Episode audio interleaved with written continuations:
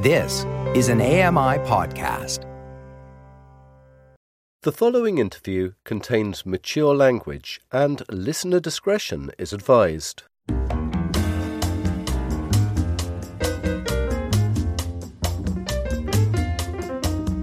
Welcome to My Life in Books, Authors Talking Books, presented by blind writer and broadcaster Red Széll from his home in London, England. Over the past decade, Andrew F. Sullivan has built a reputation as an author of gritty tales for gritty times.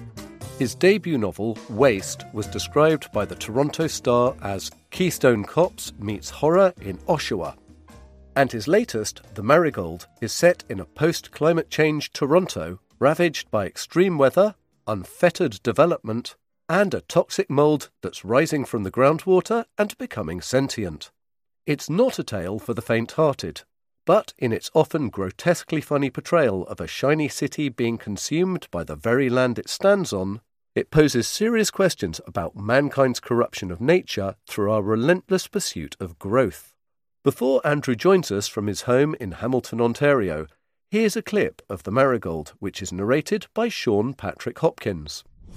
Before everything that happened, before the towers, before the site plans, before the deeds, before the failing sports bar and two-bedroom apartment above it that often operated like another, more financially successful, unlicensed sports bar, until the police shut it down after that one Polish kid got strangled with a pair of pink stockings behind the abandoned Shoppers Drug Mart a block or two south. There were trees here. Now, there was only a hole. A crane perched on the edge, its lights barely illuminating the dirt below. The stooped shape of a man clambered down the sloped side of the pit, dragging a heavy burden over the frozen mud. A short shadow rippled across the dirt as he descended like a lazy bird of prey. The gardener's feet knew the way. His breath emerged in tiny clouds. No wind reached down this far, but the cold stitched itself into everything it touched. Far above the pit, towers scratched at the light-polluted sky. Most had undergone the ritual, paid their dues, if not to the gardener, then to someone else with their own take on his faltering, archaic craft. With spring, the hole would come to life again, thrumming with sweaty bodies and hungry machines, but before that happened, it had to be seeded. An aged protection spell practiced since the bad old days.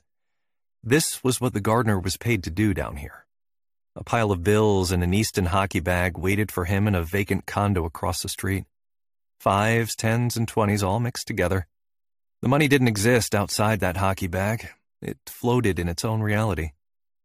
The gardener unrolled the tarp, let its wet contents tumble down into the low trench at the very edge of the pit. 17 or 18, the gardener didn't know. Male, this time. It didn't matter. Its clothes were burned back in the ravine. A rough image of a bird was tattooed on his shoulder, yellow and orange and dead. Fingernails bitten down to scabbed quicks. Andrew F. Sullivan, welcome to My Life in Books. Thanks for having me, Red. Appreciate being here. The book begins with a quote from former Toronto Mayor Rob Ford. Everything is fine, but as listeners might have gathered, everything is not fine in the world of The Marigold, and anybody who thinks it is going to be is probably going to come to a sticky end. One of the manifestations of that is that the core is so rotten, sinkholes are beginning to appear at the surface, and that's kind of how you lead us down the rabbit hole of the book, isn't it? Yeah. Sinkholes are a big part of the story in The Marigold. They are surprisingly common in the city of Toronto. I think actually I was on the CBC, which is, the Canadian broadcaster, the day the book came out, and a sinkhole had opened on King Street.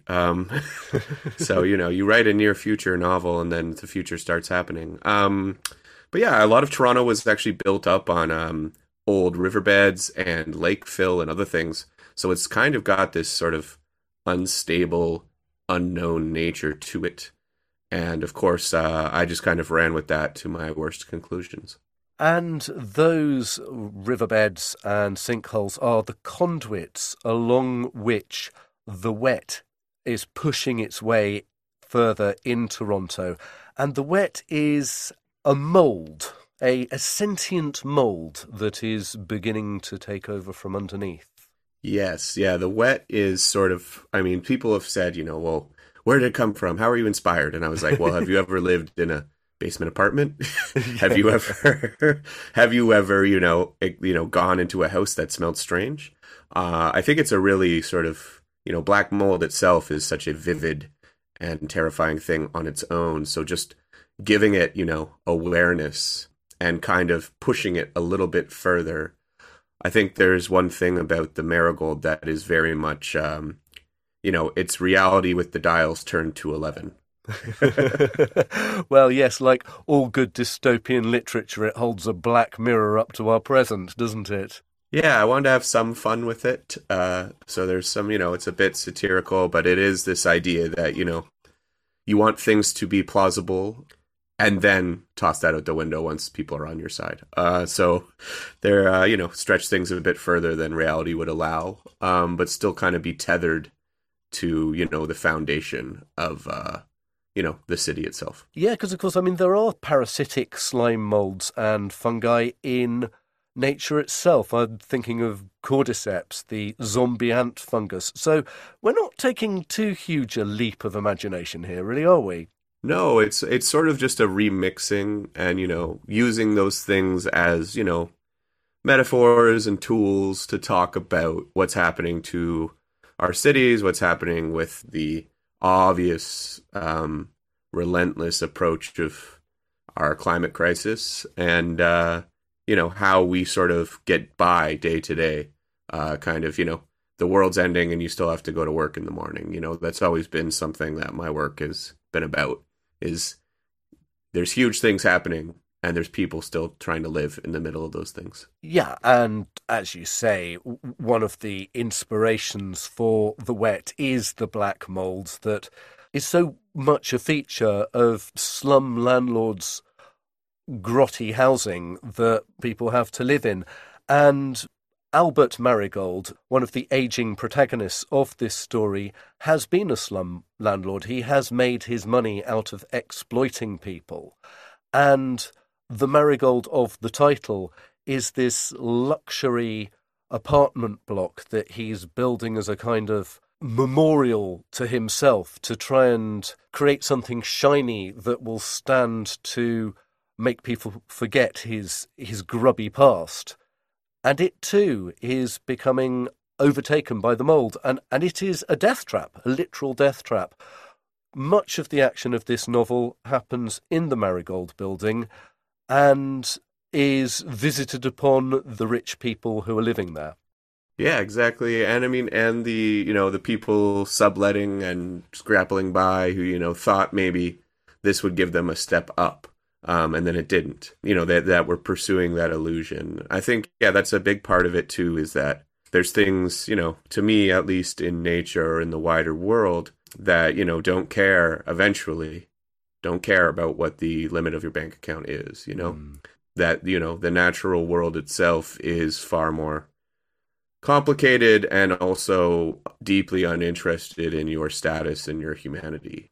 And so when it does come, it comes for everyone. And I think that was sort of part of the thrust of the story, too. You know, you can only outrun your actions for so long. Yeah, I mean, the cast of residents of the building are new money and old money. You've got people who've made their money out of new apps. You've got an ex-hockey player. You've got the daughter of an oil tycoon. And there is that sense that the Wet is not the only fungus. These people are, their wealth is a little bit like a mushroom that's popped up overnight. And just like a mushroom, it can be picked off and nobody will really care. Totally. It's very much, there's this idea of, yeah, that these things are, you know, temporary and, you know, that wealth and life itself is just sort of a brief expression, right? And so, yeah, I totally see that very much as the wealth that can seem so overwhelming and subsuming and also, you know, reinvigorating or creating a new life can also just be zapped or irrelevant, you know, once the lights go on. As soon as our material conditions change, our life changes, and that goes for, you know, fungi as well. They need the right environment to survive or to thrive. So that does make total sense when I'm thinking of that tower. And, you know, I'm thinking about all the, you know, the art people have made for it and other things too, and how each person kind of has their own interpretation of what the Wet could be in its final form, you know? And I like leaving space for that too, you know? Seeing how people envision it has been really compelling to me. Like you, I've lived in a damp basement, and I could smell it through the pages. oh, yeah, the smell, totally. I agree. That's actually, I think, the biggest... You know, it's hard to convey that on the page, but I did try. old water and just this lingering, yeah. You can't mistake it for anything else, can you? Exactly. The dankness lying behind the pipes underneath this kitchen sink. It's Now, Albert Marigold is a wily old fox. He's been around the block. He does realise that there is a price to pay for the wealth that you take from the earth. And when we encounter the gardener at the beginning of the book, as we did in that clip, the gardener is planting a seed, a human body, as an ancient ritual, as a kind of peace offering to the earth, which is a fascinating idea. And I just wondered where that came from. It's present in like a strangely read, like in a lot of cultures, there's this idea of, you know, putting something into the earth. There's old Irish sort of legends.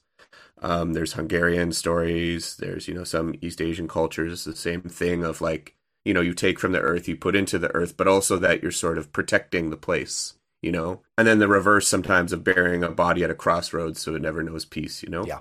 So this idea of like almost some sort of protection spell. I didn't want to get too specific, almost because Toronto is such a multicultural place and a place that's at war with itself in a lot of ways, and also misinterprets, like, you know, generations move and then, you know, meaning changes too. So I did want this to be sort of a way that these rich groups sort of attempt to control the narrative or to give themselves meaning. But, you know, the worst cases in record out there are, you know, rumors of people buried alive in the foundation. And I was like, that's a little bit much for this. I did want it to be, you know, something that the rich could sort of acclimatize to, and that could still not draw attention in the near future. Just this idea that, you know, there is a cost to things, and yet at the same time, that cost is actually real. Like when we're seeing like World Cup stadiums being built and how many bodies that costs, or even an apartment building in the UK or Canada. Blood is often part of the process, whether we want it to be or not. You know, sometimes you do end up with accidental sacrifices on the job. And that's very much something that the frontline workers battling to keep the mold at bay, Kathy and Jasmine, feel. As so many frontline workers are, they are underfunded, ill-equipped, and sent into battle like, I think you used the expression, shiny minotaurs with only masks for protection. I think that rings quite a bell with a lot of people who would have been working on the front line of health services during the pandemic. Oh, yeah. I mean, what was interesting was I started this book in probably, I mean, the idea was 2017. I probably had most of a first draft by January 2020, and I was ready to sit down and kind of finish it off. And then the pandemic happened, or started, you know, it's still so ongoing. And I was like, oh, shit, well, I don't know how this is going to play out. So I need to maybe take a break from this. And then about 2 or 3 months into the pandemic, I was like, oh no, like governments are reacting the way I thought they would. Like, and I went full steam ahead and I think finished off the end of the book by August, because I like all the things I'd sort of been alluding to through the first 70%. I was like, oh no, it's people want to hand off responsibility. People want to assume it is not as bad as it is. You know, we are putting people at risk. We are sacrificing people who don't have a voice, et cetera, blah, blah, blah. But I felt comfortable with the book, and it also still felt fresh enough to me where obviously there's commentary on the pandemic, but it's not this thing that was just written as like a pure reaction to it. So I like having that little bit of distance there. And obviously, yeah, Kathy and Jasmine and their masks and their doomed quest definitely does resonate with me every day as we keep kind of trying to figure shit out. Yeah. Yeah, and it certainly sharpens that sense of claustrophobia. So many of the residents of the Marigold are basically hiding out in their decaying luxury apartments. And it feels a lot more present when we know that we've all been locked up in the homes that we've furnished to make ourselves feel at home, but maybe not for 24 hours a day. Yeah, exactly. As I say, some of the characters in the Marigold building are the new money that has come out of tech firms and apps and so on and so forth. And one of the most striking examples is Sunil, who has founded a kind of curry Deliveroo called Fodder. And I love the way that you pull apart the bones of exactly what he has developed. It seems to offer infinite choice, and yet actually it only has 5 dishes on the menu. And that lengthy questionnaire that I think all of us have filled out a questionnaire for an app, and we're sitting there going, why are you asking all this information? And suspected that maybe they don't really need our information. They're just selling it on to somebody else. You clearly had great fun having a pop at some of the apps that have irked you over the past few years. Oh, most definitely, Red. Yes. I am a mean and petty man. No. I agree. Yeah, no. I think that was a really fun chapter, right? And still sort of play with those things. I think, that is the culture that we kind of have been living in. And so I was really happy to kind of pick them apart. I do read quite a bit of tech critical journalism. I feel like a lot of tech journalism for decades was very, oh, wow, check this out. And it's like, yeah, you're saying that because you get access. But, people who are actually looking into, like, where does the money come from?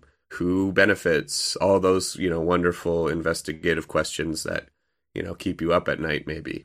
Those were the things I wanted to explore and play with. And, I had, listened to a lot of sort of tech critical podcasts. But that's, something that did feel really true to the book. Toronto is also sort of a tech hub for Canada. And it's a place where, Google's offices are and everybody else's offices are. And we have Shopify and we have Wealthsimple and we have all these big guys who have big plans until they don't. Yeah. And so, yeah, Sunil's character was sort of poking at that. And it was something that the pandemic really did bring to bear, and something I'm seeing in Toronto now too, where, these apps or these sort of ways of making certain people's lives easier make many other people's lives very fraught and very dangerous. And yes, we're all locked up protecting ourselves. Oh, sure. But who's delivering that food, right? Who's out there in that weather?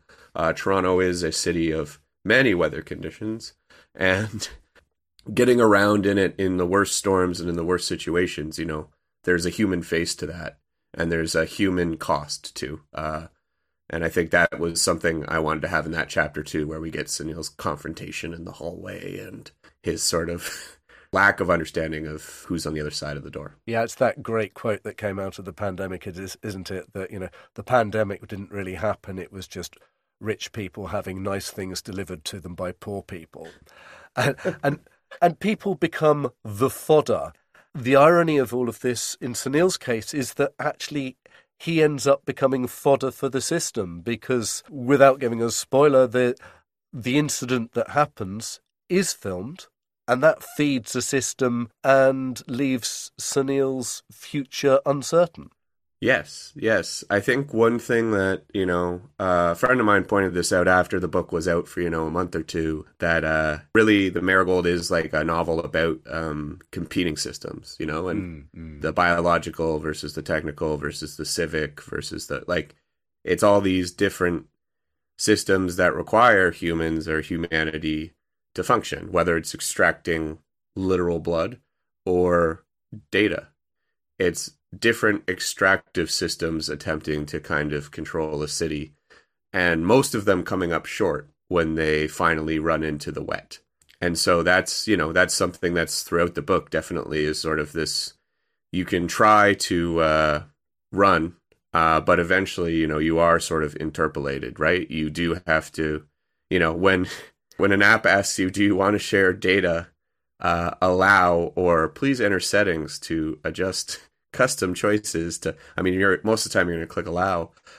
But that choice really is it's a binary, you know, you're being interpolated. You say yes or you say no, but either way you respond.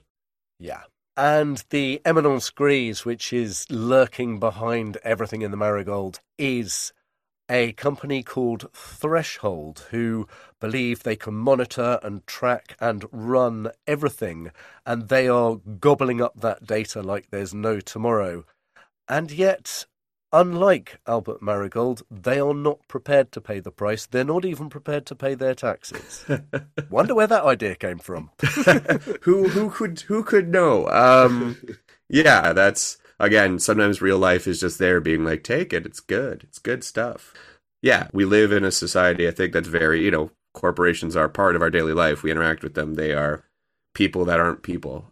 And they are, you know, find ways and loopholes to not pull their share. And I think that is something, yes, that that Threshold really is clear about, is we're here until you guys make it a problem, you know? The idea that they're doing you a favor, I think, is something we need to be very aware of, and why it's, you know, it's part of this sci-fi, J.G. Ballard horror kind of world I'm building, is that it's already here, it's already how it is, but just the fact that, you know, like, they're not doing us a favor, we are a product, you know, we are part of their services, and we should be aware of that. I don't think we can avoid it often. Like, how do you function without a smartphone these days? You don't, you can't, you would be lost. But just being very clear that this is not a necessarily a positive symbiotic relationship. This And it also ask the question, what would these shiny new tech companies do if they were faced by something more ancient and organic than themselves? How would they try and create applications to harness its power to underpin their own power? And that's a very chilling thought, because they're possibly the only people who do have the resources to combat something like the Wet. But you suggest that they might not necessarily do that for altruistic reasons. Yeah, I mean, yeah, I think I will probably die slightly cynical, which is fine. But yeah, I think honestly, a big aspect of it to me is that companies, governments, people survive, and we're very good at it by adapting. Just like fungi do. Fungi are incredible at finding new situations to exploit and are changed by every interaction they have. They learn by existing and doing. And people at their best do that as an organism. Now, at their best as a ethical thing, maybe not. But, you know, the idea that we can find that edge, that we can reverse a situation to benefit ourselves, is very present there, and is sort of, you know, manifest without a conscience when you have a board of shareholders. Yeah. When you have a Excel sheet that determines what you do next. So I do think that's definitely part of the novel too, is, you know, we have this terrible threat, and yet there's already people being like, okay, but how does it benefit us? How do we monetize this? What's the best application of this to our purposes? And that is fun to think about and horrifying to think about, and something I do enjoy playing with in my work, for sure. Now, we've been talking about some very weighty existential issues, and the book is pretty visceral in dealing with them at times, but it is also a very, very funny book. There are some laugh-out-loud moments in it. I'm thinking particularly of the severed hand of the Wet, which is really angry at being put in a box. I mean, wonderful Evil Dead imagery coming there. You clearly love your horror and are very well steeped in it.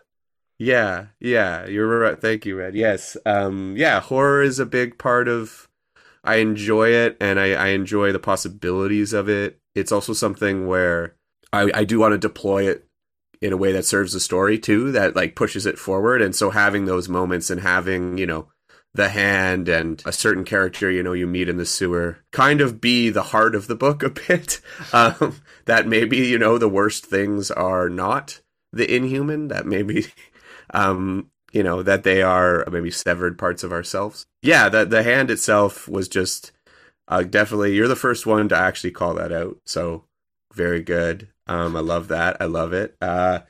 It's, yeah, there are like little Easter eggs there and little things that are sort of callbacks. I mean, I grew up under the gaze of the CN Tower, which is, you know, the suburbs of Toronto and then Toronto itself. And I still live, you know, in that circumference. And that's the land of, you know, David Cronenberg. Mm. That's the land of, you know, that is our horror legacy here. Videodrome, Rabid, those older films where that just took place in the city. Even Dead Ringers were filmed there, but they never do that thing where they're like, and then we had a Tim Hortons donut and went to a Maple Leafs game and then drank maple syrup.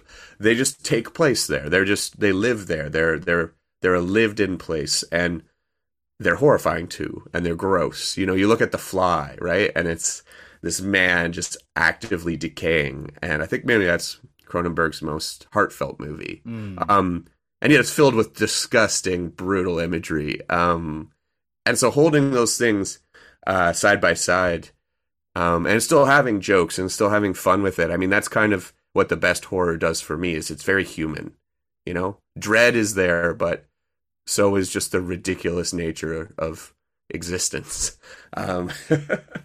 Yeah, and that wonderful take on what happens if we just do progress for progress's sake. Well, we come up with a self-driving streetcar that is too stupid to know that if it goes through a sewage-filled underpass, it's going to smell of crap for the rest of time.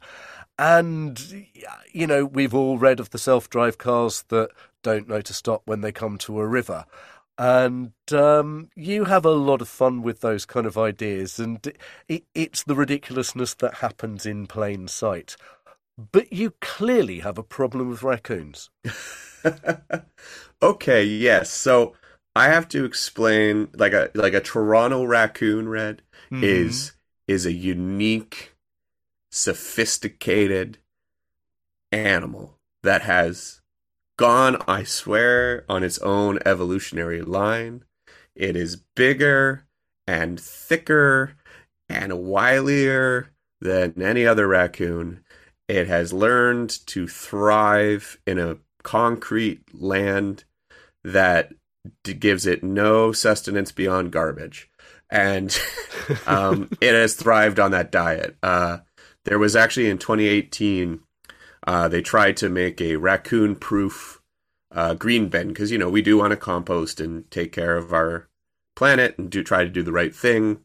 And raccoons were just feasting and breaking into things. So they were like, okay, we're going to create these green bins that can't be broken into. And, you know, some people were like, oh, my God, thousands of raccoons will starve and die. That's a tragedy, too. And it's like, well, you know, this is they'll figure it out. They'll go eat berries. And I think it took the raccoons like 3 weeks to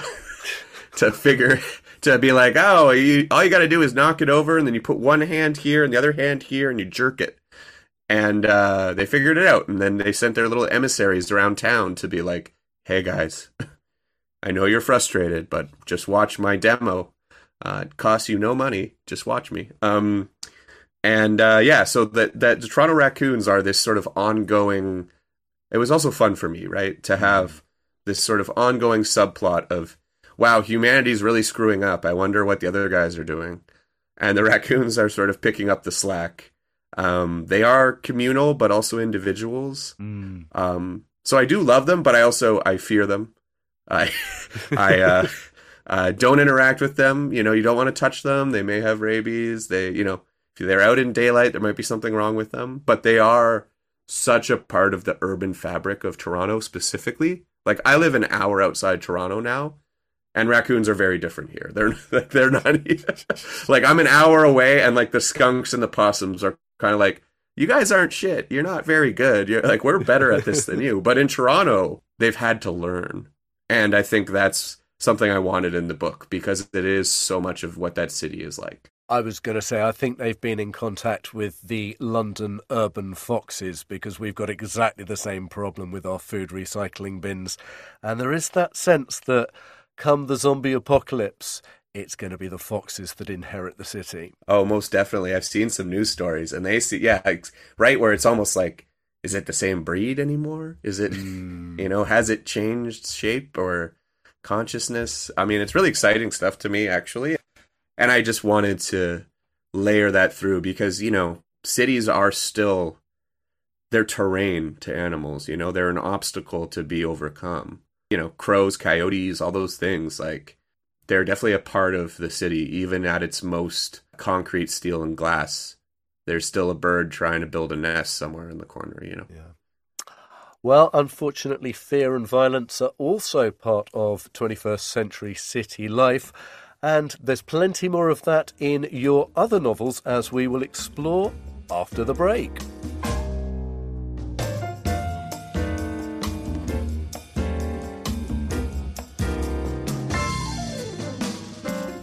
Share your views on the books you love with Red.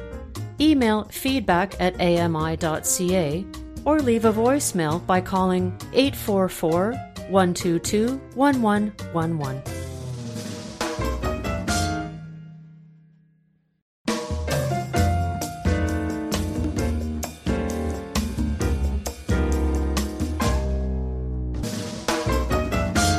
Welcome back to My Life in Books, where this week I'm in conversation with Andrew F. Sullivan, author of The Marigold and also his first novel, Waste, and his short story collection, All We Want Is Everything. Andrew, both of those books I've just mentioned, like The Marigold, examine the consequences of human action, particularly in Waste, of trauma for human beings. Yeah, I think that's the idea of, my friends have actually made fun of me and called my collected works reckonings. Yeah, if I die, just put that on the omnibus. I do think that is a big obsession of mine is, you know, the actions we take may have large arcs, but they circle back around. And so, yes, my first novel, Waste, the premise is basically, you know, what happens when a butcher and a skinhead run over a drug dealer's pet lion. And it's ridiculous. And then I double down on it. And it's a bit of a fever dream. I'm not super interested in perfect realism, but the vibe and the sensation of a place. And one thing about Ontario, where I'm from, which is a province in Canada, is we have crazily loose zoo laws outside of the major cities. So if you're not in Toronto or Ottawa, you have zoos that are barely regulated and often are just barbed wire on the side of a highway with a sad tiger and a zebra. Wow. So the idea that, you know, a lion could escape or be owned. I mean, we basically for a long time, it may be changing now, but for a long time, we basically had the same zoo laws as like the state of Florida and even Oklahoma. So a little bit of Tiger King there before Tiger King. Just this idea of just how loose reality gets almost at the edges, right? Like, why is there a lion in the middle of the winter on the highway? Well, it can happen. And the consequences of that and the choices you do make and the things you regret and can't take back. I think that's an obsession in my work. I think probably some creepy latent Catholicism from my youth that I'm, battling in the tradition of Graham Greene or somebody that would be ideal. But characters who have made huge errors in their life and are desperate to find some sort of forgiveness or restitution. But also who might be using violence as a kind of currency because they've got nothing else. They've got no other way out of their situations. It's the only thing they understand and it's the only way that they can get something that they want. Exactly, yes. There is this level, especially in those first two books, of that sort of desperate need and desperate desire to escape that can only be expressed often in physical or vicious terms. And that was something, I've worked many jobs in my life in different ways. And, where I am now, is much more comfortable. But a lot of those stories do come from times when I was not, or things I saw and experienced. And so those books still do feel very true to me. There's definitely, I have trunk novels that no one will see that are deeply embarrassing, but not those books, because I do feel like they have this core about, you know, that desperation that really is vivid and even still crops up in The Marigold. You know, those nights where you are lying awake and you are wondering, where does the money come from? You know, where's my next meal, you know? Yeah, I mean, they also felt a bit like those sort of Wild West stories that are born of trauma, born of trying to process, that then become almost like urban myths. You have to push them away to be able to process them, and they become a story rather than something that actually happened. Totally. I think that's a big part of almost the culture that I was raised in a bit too, of like shooting the shit a little bit. You know, like telling a story and you have guys in a circle while you're waiting for the machines to go back up and everybody's throwing out something, you know, that's happened to them or that they saw happen to Buddy over there. That's the villain of Southern Ontario, is Buddy over there. Mm. He's always a guy just in the distance who's doing something wrong. You tell him, but he won't listen. And, you know, eventually somebody tells a story that reveals maybe a little too much or exposes a wound that they're not even aware of. And maybe the room goes silent a bit, or the circle dissipates, or, you know, the supervisor comes by and tells you to get back to work. But that there are those moments sort of, you know, under the veneer of that, like you said, Wild West sort of bravado or arrogance, where like a little bit of that humanity might poke out or be exposed for a second or two. Yeah, and actually the humanity almost comes as a surprise. You go, oh, wow, okay, people can be nice. It's, yes, yeah, exactly. Now, your next novel to come out is co-written with Nick Cutter. It's called The Handyman Method, A Tale of Terror. How was it working in collaboration with another author? You strike me as a man who's very happy with his own imagination. That's a great way to put it, yes. Thanks, Red. Yeah, I'm lucky with Nick Cutter, who also writes more literary fiction under the name Craig Davidson. So he has this double identity. And, you know, when I was like, oh, should I get a pen name? He was like, no, you're already weird. It's fine. But it's like my stuff does kind of mix a lot of genres. And with Handyman Method, we'd been friends for about 10 years before he asked me if I wanted to collaborate. And he was one of these guys who I used to read when I was in the liquor warehouse. I'd be sitting on a box of twine at 2 a.m. You know, somebody come by and try to bust my balls for reading. And I'd be like, I can teach you to read, man, if you don't know how. You know, but I was reading his work when I was really young and still trying to figure out what I wanted to do and working, you know, 4 to midnight. So he was somebody whose work I had a real comfortable sense of. And so by the time, you know, 8, 10 years later, when we start working together, we both respected each other's work. He'd blurbed my earlier books, and it was out of a sense of like fun. Try something new. He'd been so supportive of me that I knew this was like a, you know, a sign of respect. Like, hey, I think you're ready. Like, let's do this. And so we wrote something that I don't think either of us could have written alone. It is very much a story about a man failing to measure up to an ideal that no one really believes in, but that exists in his head, and who lets, you know, it's sort of a possession narrative, but, you know, by an algorithm rather than a demon. Do you want to whet the listeners' appetites with the sort of elevator pitch blurb? Yeah, sure, let's do that.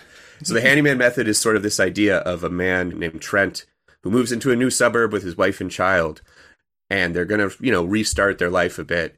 He's been put on leave at his office after a traumatic event, and so he's left to, you know, get his home in order and be the first man in this suburb. And right away, things start going wrong, but he doesn't want to admit fault, so he reaches out to the internet and finds a very helpful YouTube channel called The Handyman Method. And Handyman Hank, its wonderful host, who's a little bit bumbling and a little bit oafish, but maybe also something else, begins to suggest that he could do more. that maybe his life needs to change. And it gets a bit darker from there. So we have this story of what happens when you sort of let the algorithm control your life. Well, I'm really looking forward to the audiobook version. It kind of strikes me as one of those ideal collaborations. You get two masters of a genre together and strap yourself in for the ride. Now, clearly making books accessible to all is very important to you, and Sean Patrick Hopkins did a fantastic job of narrating The Marigold, and you didn't exactly give him a particularly easy job. He had a lot of different characters to narrate, including a sentient slime mold character, Cabezas, who he did a brilliant job with. I'm so glad to hear that, Red. I really enjoyed Sean's voice, and, you know, the audiobook itself was a huge challenge, you're right. Penguin Random House had bought the rights, which was incredible for a small press book from Canada. And, you know, I listened to some samples and I had Sean, and I really liked the voice. And he has been so supportive of the book. He loved it. And, you know, that's not always happened. It's a job being a, and he has been incredible. And I'm so glad to hear, you know, you listen to a ton of audiobooks, and to hear you say that, it means so much, because I really do think what he did was unique. You know, it was a challenge. Like, when they said, who do you want for the audiobook? I was like, whoever you think can handle it. Like, it's it's a lot of voices, a lot of characters, and I'm giving you this almost semi-verbal creature who in some ways is the heart of the book. And he does have his own take on it. And like, some people do bounce off of it, but I really think it works for this story. And it really drives home how different and inhuman in some ways Cabeza is in the narrative. So that's really wonderful to hear. It was a big deal for me to have the audiobooks and have them ideally, same thing with Handyman, same day release. So yeah. When we put out The Marigold with ECW, Penguin Random House put out The Marigold audiobook the exact same day. Sean was super supportive in sharing it, and that meant a lot. So having that on same day release, like having, you know, ebooks for people who need their own accessibility there. My publisher, ECW, is very aware of those facts. So I was just thrilled, honestly, to have it just be this immediate thing that people could engage with. And so many of my friends in the arts, whether it's accessibility needs for themselves or for people who they want to share it with, you know, just knowing it's there makes it easier for everyone to share the story they already read. Maybe they read the book, but they feel comfortable. Hey, you can pick up the audio. It's fine. It's the same. And my friends who are also in the other arts, like my tattoo artist, who, you know, need an audiobook while they're doing their job. Yeah, absolutely. Yeah. Like, it really, or who just, you know, people who struggle with reading or have reading difficulties as well, you know, they still want to participate and they want to read these books. So it's been huge. And it really means a lot to know that, you know, from someone like you, Red, that Sean's conveyed that story so well. Oh, he knocks it out of the park. He really does. And as you say, there was nothing worse than the bad old days where, you know, those of us who listen to our books rather than read them with our eyes had to wait 6 months, a year for the book that everybody else had been talking about. So, no, it's brilliant. And it's lovely to know that publishers like ECW and Penguin are so committed to simultaneous publications. Now, I'm wondering whether you are a big audiobook fan or whether you'll still want to bury yourself into a paperback. I honestly, it depends how much driving I have to do. I was just recently listening to the audiobook for The Strange by Nathan Ballingrud just this past weekend, traveling through the States. So audiobooks are definitely... I probably still read more physical books, but I'm also a monster who listens to music while I write and read. Oh, wow. So sometimes with lyrics, terrifying stuff. Well, you just listen to the same song 100 times in a row, and then the lyrics don't mean anything. But yeah, that was just a recent experience literally this weekend. listening to The Strange, which had a great narrator and really made Nathan's work come alive. He's one of my favorite writers as well. So it was kind of this really great situation where I just got to experience his work through someone else's voice. And I really loved it. Yeah. Well, I suppose now it's time to find out whether Nathan makes it into the books of your life. So, was there a book that you read as a youngster that made you fall in love with reading or want to become an author? All right, so, yeah, I was like, oh, am I going to be cool and be like, when I was a teenager, I read the Atrocity Exhibition, and like, oh, man. But no, let's be real. So, when I was young, I picked up this book, which, you know, your listeners probably are aware of. It was Brian Jack's first one of Redwall, and it had, on the cover, there was this rat with 100 other rats in a horse cart bearing down on an abbey, ready to mess things up. And I was down for it. And Brian Jack's work, when I was young, it was so, you know, descriptive. And, you know, I learned so many different types of currants, you know. There's red currants and black currants. There's so many different ways to serve a flan. I didn't know what a flan was. But there was still also, which was great in books for kids, my obsessions, consequences, reckonings, returns. You know, characters died. People made bad choices. People made mistakes and had to accept the consequences. And when I say people, I mean mice and stoats and snakes. Yeah. But it really did resonate with me, and I was really into that series, you know, when I was a young person. Someone building a world and filling it, and then saying, okay, but, you know, we're still going to have conflict. We're still going to have problems. And that there is that little bit of terror there too, you know. Clooney the Scourge is still quite a nightmare. So yeah, that was probably my one that really resonated when I was young and was like, oh wow, you can do whatever you want, you know. And is there a book that on a rainy day you'd like to curl up with and reread?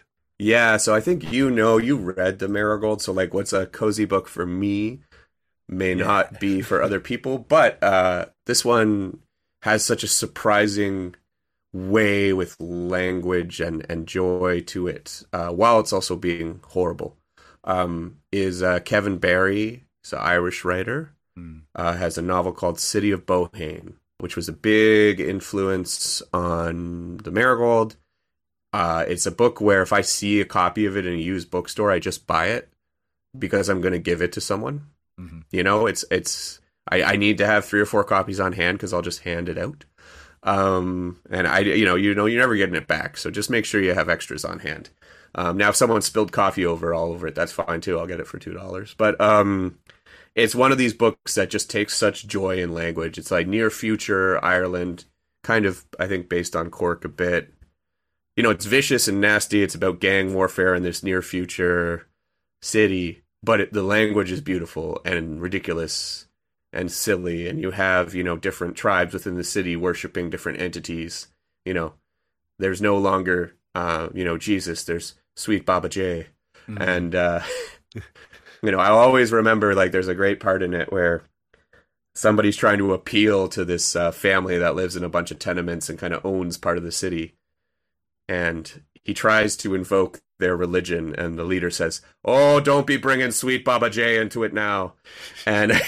And I, you know, that just burned in my memory. So, yeah, City of Bohane, that's my, like, comfort read / I'll give it to anybody. Even if they don't like it, I'll tell them to read it again. And finally, is there a book you've read recently that you'd like to share with the listeners? Yeah. So there's this book. He's a Canadian horror writer, but he's written all kinds of stuff. His name's Neben Ruthnam. He wrote a book called Help Meet, which is, it's a horror book because that's sort of where I, you know, dangle my feet. But it's also very much more in that tradition of Henry James. So that turn of the screw, it's a 19th century tale with then some Cronenberg thrown into it. So it's like, what if Henry James decided that body horror was okay?